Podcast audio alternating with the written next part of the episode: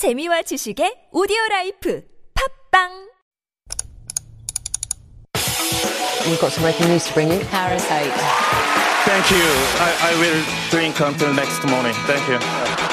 We are in the beginning of a mass extinction. 우리 여러분 청와대에 오신 걸 환영합니다.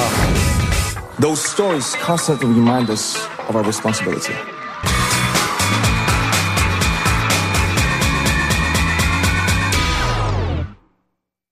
That's our cue for All Abuzz, and Dr. David Tithard has joined me in the studio for today. Good morning, David. Good morning, Seung-uk. So how are you doing? I'm very well. I'm fully vaccinated. Ooh. I'm wearing my mask. I'm doing my part. Well done. And so, yeah, just as you mentioned, we hope as many people as possible can do the same. How are you feeling after the second vaccination? Pretty good? Yeah, I'm feeling confident. I'm feeling healthy. And so, yeah, everybody reacts differently to it. And so I've heard lots of different stories, but I've been fine. And yeah, I'm happy to do my part and encourage others to do so as well. Well done. Yeah. Mine's coming up next week, so I'm looking forward to that as well. I know you always have a little time to chat with our medical experts before coming into the studio. Yeah. And you said that you mentioned you talked to Dr. Hong as well.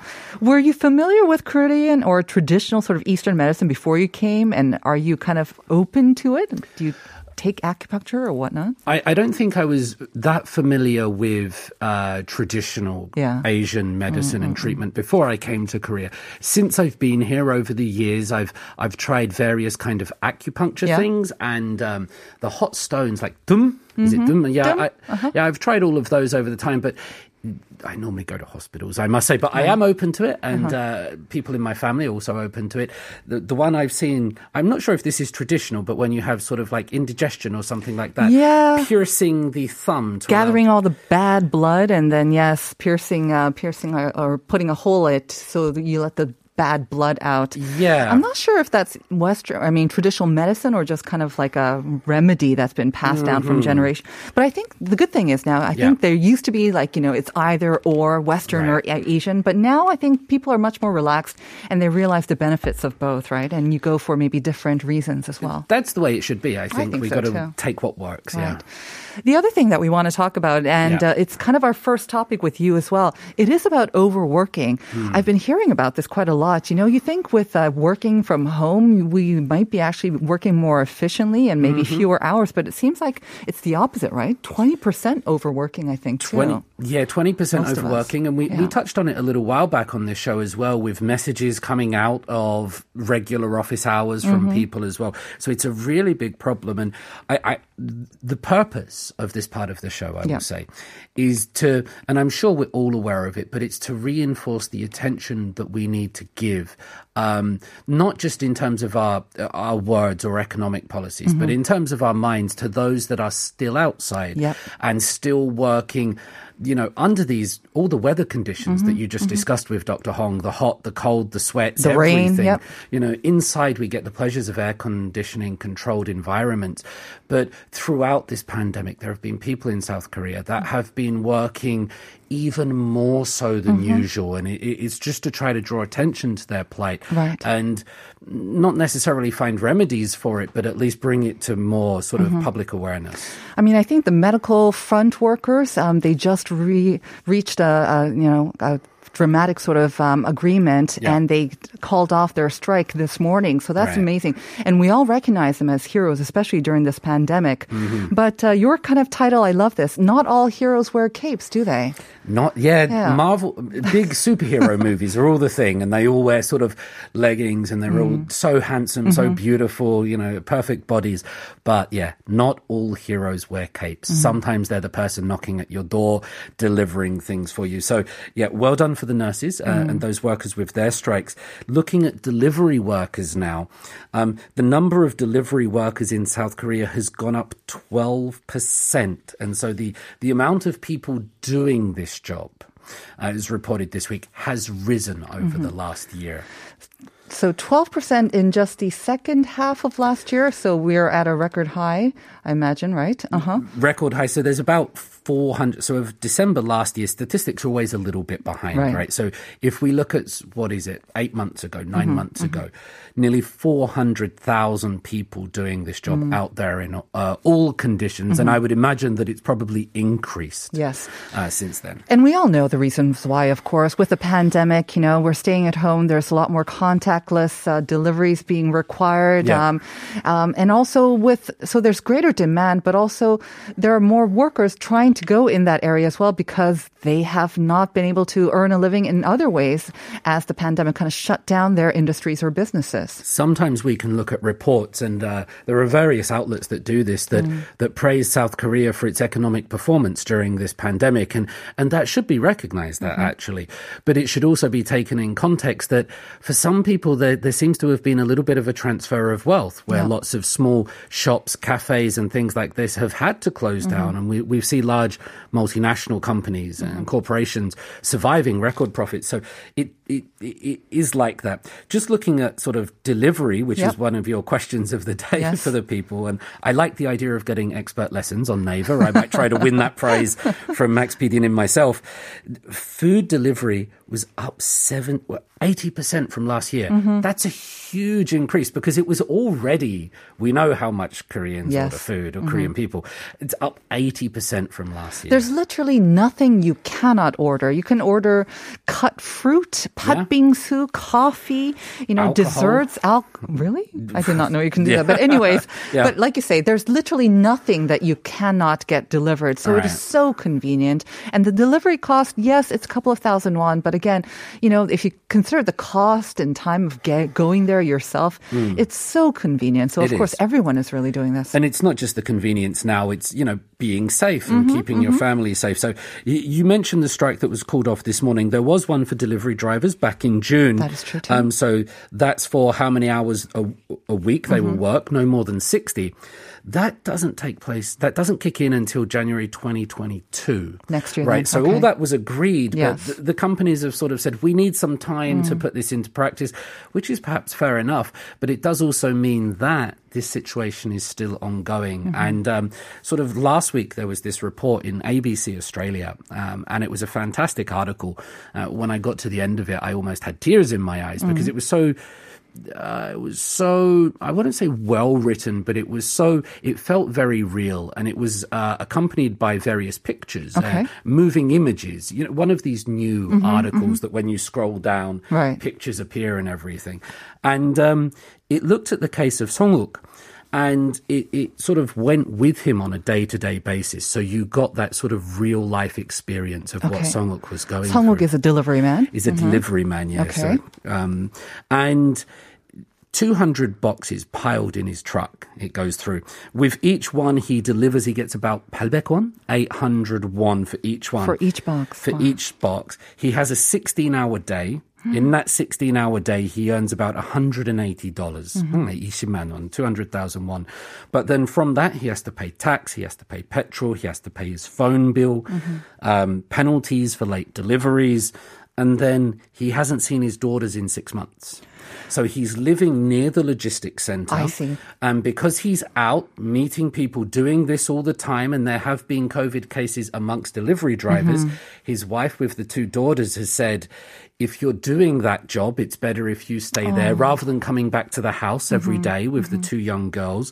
And so he said sort of, they're always on my mind. This is the reason I'm doing this. Course. I'm doing my best. And it shows you him doing sort of video calls with them at night. Goodness. And that's the situation that he was going through. And on top of that, the unions have said that sort of 21 delivery drivers have died from overwork during this pandemic. The South Korean government has confirmed some of them, not all of them, but this is the situation that many people like Song-uk are going through. Exactly. I mean, Song-uk's story, when you hear it in such detail, it's heartbreaking. But again, he's not the only one going through this, unfortunately, as you say, because each delivery box costs so little, like 1,000 won or even less. So they have to deliver as many. That means working as many hours as they can. And because of the added risk of the pandemic, like you say, they're trying to cut back on time and cut back on the potential of transferring whatever virus that he might pick up to his daughters and family. It's heartbreaking. And like you say, with the food deliveries as well, I think you've seen in the news the heartbreaking stories of delivery guys in the most recent days being killed by trucks or whatnot. They're on the road because they're trying to get these deliveries done on time as soon as possible in whatever weather conditions. So we see this, unfortunately, over and over again. It's heartbreaking.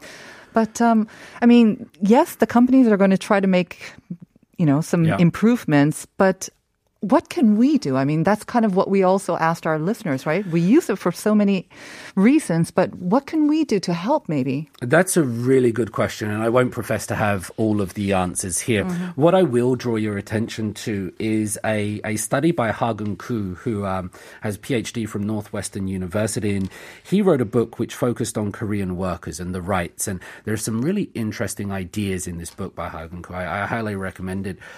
Just looking at that, how to possibly approach this problem. He mentions that because of Korea's history, because of its political thing, not many parties have really sought to identify themselves with labor, with the working class, because there's always this worry about alignment with sort of communism and workers. That might be changing slightly now, I feel. Right. But that's definitely part of Korea's modern history. Mm-hmm. Economic growth was always paramount, right? Economic growth was paramount. These were sort of soldiers for the nation. And so to align with those rights has been difficult. But one of the points that I found in this book that was really, I thought, meaningful was that the workers over time in South Korea, it's not always about economic conditions. Of course it is, but it's more about the treatment that they receive from other people, the treatment while working that they receive from their superiors, the people in charge, but also the wider member of the community. Us, the customers, and people that talk about things and everything. And so we sometimes might look at strikes and things like this and say, that's an overreaction, can't you just do your job? We're always working. But again, Hagen Koo would say, well, these emotional reactions are a result of workers feeling that it's more of a moral situation or a humane treatment situation. And I think the two are tied together because generally when your income is higher, people get treated with more respect as well. So we sometimes have a tendency to kind of, the way we treat people depends almost on their income level. So maybe it goes hand in hand. But at the same time, every person wants to be appreciated. And considering the essential nature of the job that these delivery workers perform for us, how can we imagine getting through the pandemic without them?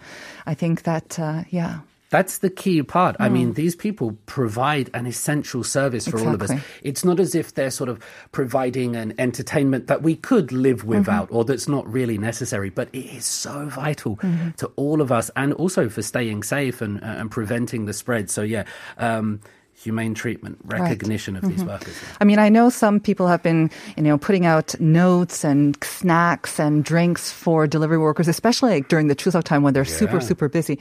But, you know, simple thank you, you know, showing respect and trying to consolidate orders, whatnot, and just, humane treatment just like that for their hard work would probably be what's most appreciated by these workers as well. Absolutely. From us, it doesn't cost anything. Right. Yeah.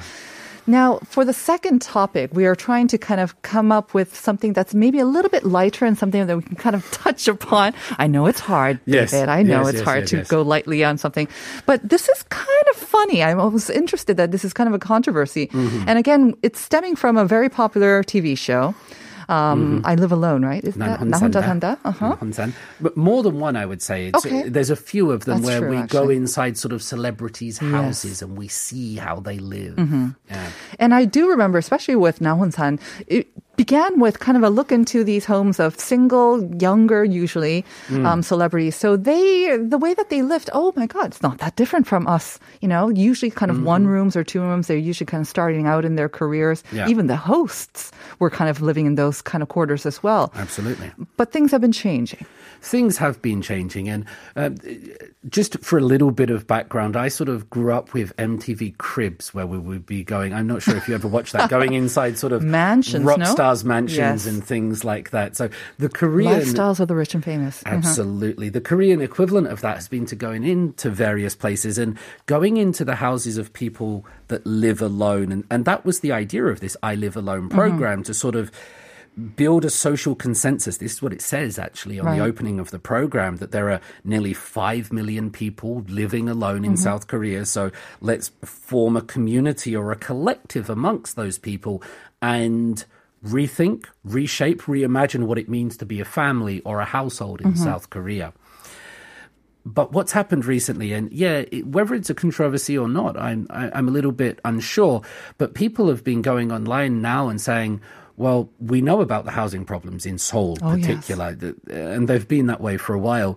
They've been going on and saying, when I see celebrities' spacious houses or top-story apartments with a view of the Han River, how am I supposed to feel about this when I'm struggling with my own apartment? So it's interesting to notice that what was once kind of like this 대리만족, this look inside of the rich and famous, has now perhaps the same thing becoming into a form of resentment amongst some people, not everybody. 상대적 박탈감, I think, is what they also call it as well. And especially when you see someone who maybe, you know, years ago, they started off as small or one or two bedroom, and then through the years, they're moving and they're managing to move up and up, and they're going into bigger and bigger homes. Yeah. I think that's another thing. What have I been doing over the past 5 years or 10 years? I'm still stuck in the same place where I'm having to downgrade with the more difficult times. So there is that. But again, there's no answer to this. I mean, obviously, they have been working hard, and they have the nature of celebrityhood, maybe, you know. It's not like all that money and fame comes at no price. They are having to give up something as well. Yeah.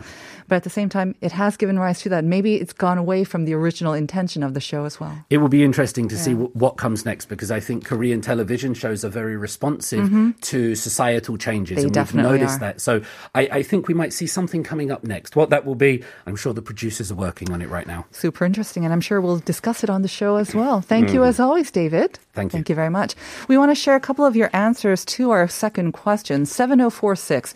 점심 식사죠. 11시에는 주문해야 12시에 와요. 진짜요? 9910. 토요일과 일요일 저녁은 배달 음식을 시켜 먹어요. 삼시세끼를 다 해먹기는 힘들어서요. 그렇죠. 코로나 때문에 집밥을 많이 먹게 됐는데 배달 문화가 없었으면 어쩔 뻔했을까요? 맞아요. 5895. 요즘은 새벽 배송, 로켓 배송 이런 게 너무 잘 되어 있어서 장보러 갈 일이 없어요. 하루 만에 신선한 음식 재료와 생필품들을 집 앞까지 갖다 주거든요. 마트에 안 간 지 최소 몇 달은 넘은 것 같네요. 정말이에요. 너무 편한데 I kind of miss it. I want to go to a supermarket and just like see the stuff for myself and maybe choose it. 8120, I usually purchase clothes from online stores, although it has a disadvantage. Like you can't actually try putting it on, so you don't know if it really fits you or not. It has more positive things about it. They usually have more various styles, and you can check out as many clothes as possible. Very good answers.